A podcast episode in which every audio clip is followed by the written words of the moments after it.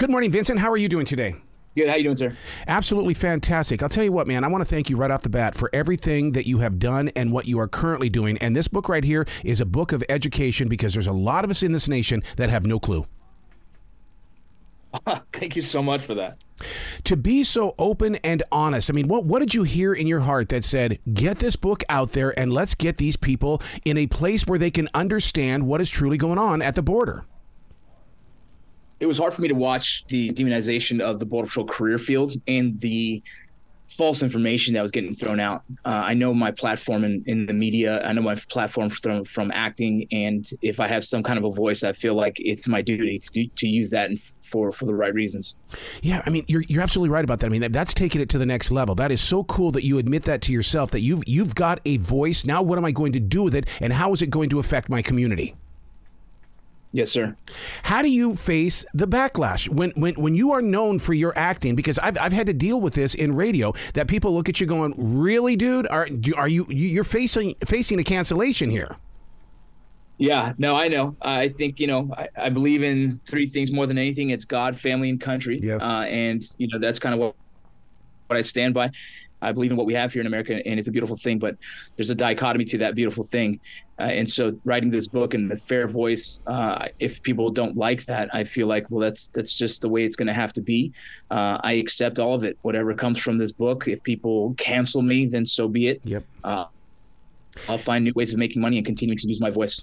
Vincent, one of the things that uh, it's it's almost like you've been to hell and you're standing on that borderline right now, looking at us, going, "You don't want to go in there, but we got to do something about this place called hell." Yes, sir. I, I, agree. I mean, it's it's it's hell in, in multiple different ways, right? It's hell because it's a hard career field with multiple different challenges, very complex. But it's also hell to watch human people uh, willing to risk their lives for an opportunity at America. And where do you stand on that, right? It's a very challenging topic, and everybody is is is in, who puts on that uniform has to answer those questions on the border. And it's it's not easy, and people do it for 30 years plus. And and I commend anyone who does that career. I mean man once said to me, What would have happened if your German born grandparents weren't allowed in the United States? And that makes me open up my eyes as to what's going on here because what happens if my German born grandparents wouldn't have been allowed to come here? Right, exactly. And and what, what do you think your German born grandparents would have done and willing to risk just to get you here? Everything. Everything. I guarantee it. Yes, sir. And and and that's and I find that inspiring. Do you? Absolutely, I get it. Right. I, I mean, I'm empathetic towards it. I won the lotto. I was born here. You know what I mean? My grandmother, you know, forced her way to America and became a citizen, and and and you know, I'm just going to continue to uphold that belief and, and honor what she gave me. Are you shocked, Vincent, about how the U.S. policy is like our tax laws? Every time we turn around, something is constantly changing. Yeah, absolutely. I think uh, it's funny every kind of presidential candidate comes in and kind of scrapes the frosting off the top and makes a slight change and they think it's fixed. Uh, this is a very multi-layered uh, system that needs to be addressed on every level. And uh, nothing in the past i don't know 30 years has really solidified uh, my opinion of, of working in in an acting like really substantial change in immigration policy. Yeah, and then that, to me, that's where we become blind. So many of us do, and we we we rush to the the news networks and the apps, and we try to figure out what is the answer. And it's like, wow! But when you pick up this book, Borderline Defending the Home Front, we finally have something in print that's saying, hey, look, maybe you need to learn and lean in a different direction and understand what's going on. Yeah, I agree. The goal was to educate people who didn't understand it, to give them a foundation of information so they can stand on. So, how do you feel inside your heart when you know darn good and well that Washington can see what's going on, but they keep turning their back? I, I become injured as an American uh, citizen when it's like, wait, guys, guys, it's right there in front of us. Yeah, it's it's a hard thing to to watch, and I know it's probably just as hard for the agents' boots on ground to do the job and feeling like no one's really uh, giving them a voice. Uh, it's something that I think will be addressed in the next elections. I think it's it's the biggest, probably the biggest catalyst of who and and and who we vote for. It's very very challenging times. I would love for more people to come down to the border, join me, and mm-hmm. see it firsthand to really make a good, educated decision on how they feel about it. Yeah, because you know how propaganda is in this nation. I mean, they're going to show off the pictures that either make it look like there's peace or there's or there's there's roughage, and and it's like, okay, but where's the in between here? Where where are the tiny victories for this for some people? Yeah, absolutely. I think when you talk about this immigration um, argument or conversation, it's always going to have two items that people don't address immigration policy itself, and as well as homeland security. And both of those have to be met in some way, shape, or form where we're all happy with. And currently, it seems that we're not doing that. We have kind of an a very open system at the moment that is allowing a lot of people to come into America, which means we have a very weak homeland security standing. And that is a scary time for a lot of us. Well, scary times. I wish people would look at this. Look at what's going on in Gaza, people going into Egypt. They can't even get into Egypt unless it's in small numbers. And what about those that are escaping Ukraine to go to Poland? We, we aren't looking at what, what, what could be the possibilities of something in our own country. Yeah, that's absolutely Correct. And and you would think that we would learn from something like that because we're screaming human rights, human rights. But but whoa, wait a second. What about human rights here? Yeah, I, I absolutely agree. Uh, a lot of people are looking outside when we still need to look within. Yeah. We really need to check our own boundaries. And and the, the border patrol is understaffed, just like so many businesses. But with so many naysayers, why is it understaffed? I would think they would go down there and make it happen. Well, it's hard to do a job where everyone vilifies you. It's yeah. hard to do a job and help more out. Right now, currently, they have the most people retiring, like voluntary retiring early just to get out of the career field. It's not easy when everyone demonize you. It's not easy to do a job that you could be proud of, but everyone looks at you as if you're the bad guy. And so recruitment has been very low. And uh, you know what used to be twenty thousand agents boots on ground is now roughly about nineteen thousand, and it's lowering. Right, it's slowly lowering. And so my another part of this book is hopefully people can take a, another look at this career and say, you know what, I want to do this. I want the challenges of this, and I want to protect our nation. Let me ask you an honest to God question when it comes to immigration. Most of us think of, of, of, the border, but yet we're not thinking about who's coming in from Greece, who's coming in from, let's say, Iran. I mean, there are people immigrating to this country every single day that aren't on that border, but they're in this country. That's correct, sir. I think every year, I think last year we allowed with legal immigration process uh, 1.5 million people into this country. That's from any any nation that, that attempted to come here. 1.5 million came across legally through our system last year. And that's from every country. What makes this the promised land? I mean, I live here. I guess I'm spoiled. But but but but what is the rest of the world seeing that we we're taking advantage of? I think we, we sit in a position of of um, you know privilege. We don't yeah. see whatever you're right. Like this land, no matter what, you see everyone running towards it, but no one running away from it. Very few, right? You go towards the, the Mexican border. I don't see guys running from America, jumping into Mexico and going south. Right. We still have opportunity. You know, we still are the place of hard work pays, and uh, that in itself, the pride of America, I think, is very important. What the flag genuinely stands for, not what beliefs are getting pulled left and right ideologies, but what the Amer- American flag stands for is a land of opportunity and freedom, and yeah. people still want the opportunity to have that. Yeah, see, I take that word united very seriously. In everything that I do, we are united. That means we're not filled with judgment. We're not going to sit here and compare ourselves. We are united. Yes, sir. I, I believe that wholeheartedly. How do we kind of ease up on the pressures of the job of the United States in educating safe and a legal entry? Because I mean, it, it's like we somehow, some way, we've got to get other people involved in this and not make it so government like. Yeah, exactly. I think that's that's one of the issues, right? I think this is kind of a seven layer cake, and we have yeah. to address each layer uh, on its own. One of those has to be education. We have to educate other countries on exactly how to go to the process of becoming a legal citizen, and we also have to streamline that process. There's individuals that have to wait 12 years, and in those 12 years, if they make one mistake, say a DUI, well, then they're not afforded that same opportunity anymore. And so there's things we really need to look at. Uh, and when you make the system a little bit more streamlined, a little bit more focused, well, then you'll have more people want to do it the right way. Currently, since since illegal immigration is almost incentivized by allowing them to enter into the country and wait for an immigration judge for some somewhere around five years, well, why would you ever come out come the legal way when you can just come come in three days? You know, one of the things that I would love to figure out how I can get involved in, Vincent, is is furthering the friendship and the openness of when they do arrive in our cities, and because they're scared, they they don't have the, the proper housing that a lot of us have, and and they're going into grocery stores and they're wowed because I mean these grocery stores have so many things that they never had, and you try to have a conversation there's a there, there's a language barrier. And it's like I need to figure out a way to become even friendlier in in this in this place of change. I agree. It's it's a it's a tough time for those who genuinely came here for the opportunity of just being in America and have a more fruitful life for themselves. And those people do deserve to have some kind of guidance in that sense of how to get assimilated into America and how to get into this world of, of of understanding what they need to do to continue to succeed. Are the cities near the border are they becoming poor? Because I mean, it just seems like everything is coming in, and it's like okay, so we have no room for anything else. Yeah, well, the cities in the border are doing really well. Is that you know they know what their max capacity is. They know when they're overwhelmed by resources, and so they're starting to bus a lot of the illegal immigrants to to different areas of either the state or other states who have you know sanctuary cities.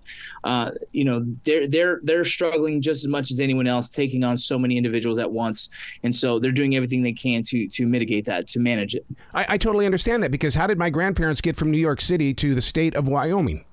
right, correct. somebody had to send them out there, and, and and and they had to have guidance, and somebody had to show them the way. In fact, one of the one of the greatest things that I ever had was that my grand my grandfather brought a a metal bed from Germany with them, and I thought, what in God's name would you do that for? Something so heavy? And he said, "Guy, that's that was where my wife and I fell in love," and and it's and he would not let go of that bed. Yeah, that's. I mean, I get it. I, my grandmother still has stuff. My mom still has stuff that my grandmother has. What are you learning? Because I mean, you you are the forever student in this, and and as you get stronger with your confidence and courage and being a voice, oh my God, I just can't imagine what it's like to be the student. You know, I'm still. I'm, I'm, I'm heavy into this. I'm writing another book at this time about really, really breaking down immigration policies and what yes. works and what happens in other countries. And so it's it's a very fascinating subject that's so complex, but I enjoy really trying to get down to the root of how we can make this successful. How do we not lose our country's uh, identity? But how do we still welcome many different cultures and and everybody? How do we stay a united front? You know, you just painted the picture of Harold and Kumar for me, where where he went to Washington and he became an ambassador. I mean, dude, you you are becoming that voice in the way of I need you on my cabinet. I'm doing the best I can. Yeah, but th- that's the thing about it is that is that you have activation. That's the thing. There's there's a lot of us on you know sitting here with, with, like armchair quarterbacks, and we're we're trying to predict the moves and make the moves, but you're physically involved in the movement. Yeah, I think you know I've I've just had a very experienced career in many different areas, especially in the, in the military and law enforcement. With my special operations background, I've seen other countries. I've learned other languages, so I can do the work. Uh, and it, it's no different than what I'm doing here with the Border Patrol. And now that I'm not a Border Patrol agent, I have the freedom of movement when it comes to communication and messaging. Uh, and I know the power of messaging through the media and through television. And so I'm going to continue to do my best to be an advocate for uh, good immigration and can, kind of keeping this this country uh, exactly what everyone runs to, uh, the land of opportunity. To be a part of that special team, you envision it, you practice it, you go through every single movement to make sure that you are physically and mentally prepared for it. Was it what you prepared for, or was or was it the, the nightmare even bigger than what you could ever imagine? If you're talking regarding in the book, with yeah. the book, yeah. Um, I'm I'm terrified. Yeah. I've get, I've been got, I've been getting hate mail. I've been getting death threats you know there's people that are so emotionally attached to this conversation but have very little information of the truth and they're swayed by you know these narratives that are unfair and so i'm speaking from the truth in this book and i'm getting uh, a lot of hate that I didn't. I guess I expected, but uh, it's it's a little frustrating and, and it's it's something I didn't know I was going to have to manage. Yeah, yeah, and and you speak openly about the experience of not being successful with saving someone. I I I would have to have at least three or four days to just go sit by a tree or a rock and deal with it. I mean, how did you just keep pushing forward? I think I didn't manage, I didn't deal with a lot of my trauma for many years, and I used alcohol to cover that up. you know, yeah. I've been sober for four and a half years, and I've been deep down the path of wellness. And, uh, you know, I am now realizing how much I just held and I just kind of shoved away deep, deep away. And, uh, and I know how much that affected me. And I'm, I'm also part of a program for the Border Patrol that helps in the resiliency side of things and teaching them how to uh, find different modalities of healing and, and, and being able to debrief stress. Yeah, yeah. Did you have to go through an editing process with the U.S. government, though, in order to put this book together? Because so many military people have got to go through that system. Uh, no, one because nothing uh, uh, that I mentioned was any kind of classified situation, and okay. two, I'm not an employee of the federal government at the current moment. So um, everything was just I can do whatever I want and say what I want. I do have a background from special operations, so I understand what OPSEC means and operational security, and so I was very, um, I knew what I what I could put, what I shouldn't put, and so I I just stayed in that same mentality. Wow, were you journaling? Because I'm a big journal writer. I've been doing it for 29 years. I mean, I have to get my thoughts onto a page so I can deal with the moment. Yeah, that's it's something I've been doing for many years as well. I've been doing it since I've been in Iraq and Afghanistan, and and uh, you know my writing's only gotten better and better as I continue to do it. I've found it to be a very therapeutic um, response to to life, and I continue to do it. And that's why when I chose to write the book, it wasn't hard. I just kind of uh, rekindled my life in a, in a, chronological order. How did you find that writing voice? Because so many people they, they've got a lot to say, but to put it on a page, all of a sudden the perfectionist steps out and says, "Nah, that's not the way you sound. We're not going to go that direction." So, how did you find your writing voice? Uh, I don't know if I ever found it. I just write, yeah. and and you know, I, it's I've been very fortunate that my my writing shows my heart, and that's what was most important to me. That people see the real side of and the intention of what I'm trying to do uh, and it's just what I've always done. And so, like I said, I didn't. I, it wasn't like a, a, process of finding it. It was just committing to writing the most truth I possibly can and and seeing how that does. Have you thought about taking it to the next level to host your own podcast where you can take your personal experiences and you you sit back and go, wait a second, I'm not the only one that's gone through this. I'm going to create podcast episodes that are going to become effective because we need to have a word inside our cars as well as our office as well. We can't just open up a book.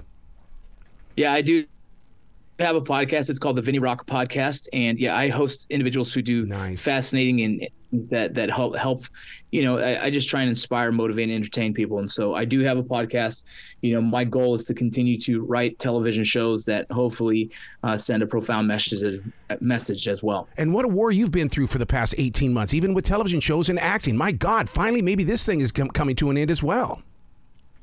Yeah, it is coming to an end, but you know, we're coming into the holiday season, and so Hollywood kind of shuts down. So I imagine there will be no work until mid January next year. And so, you know, all we can do is sit here and keep journaling and keep writing and keep manifesting new ideas, and hopefully those ideas are impactful that can change the nation.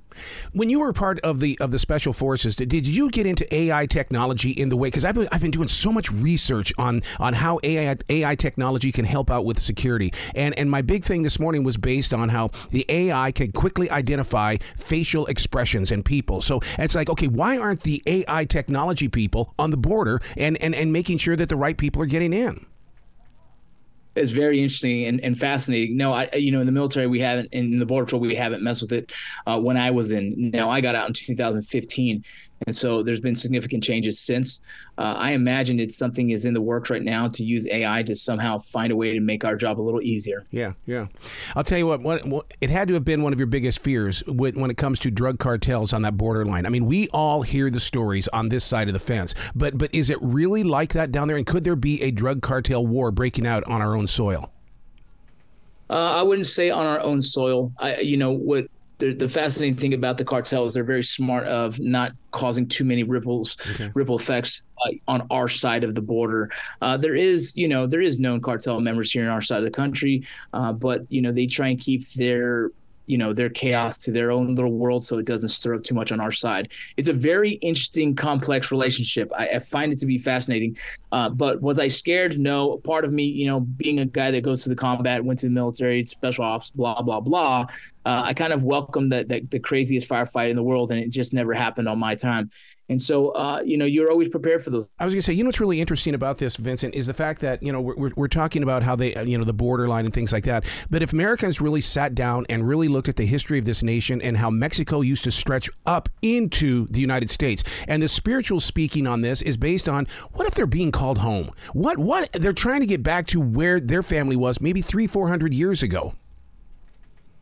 Yeah, it's an interesting topic, and that's one of those ones that it's you know it's it's no different than the conversation that happens right now with Israel and Gaza and who's supposed to be there and whose land is it, you know, and you know it's it's a very it can get that complex but the situation is right now currently you know we have our boundaries we have our borders as america and we have our laws and we're going to continue to maintain those laws. Yeah because i think the only time that i've ever heard of anybody american running into mexico was the way that they drove the native americans into mexico. And it's and it's like okay well how come we're not talking about that? Let's get everybody back home uh, again, that's one of those interesting kind of like stories of history. I think you can go back uh, many years and say someone originated somewhere as well. You want to push everyone out of America now? What's the right answer for that? Yeah. I, I, think the only thing we can do is move forward from what we have now and say, okay, how do we make this right? How do we fix this, or how do we how do we make it better? Yeah.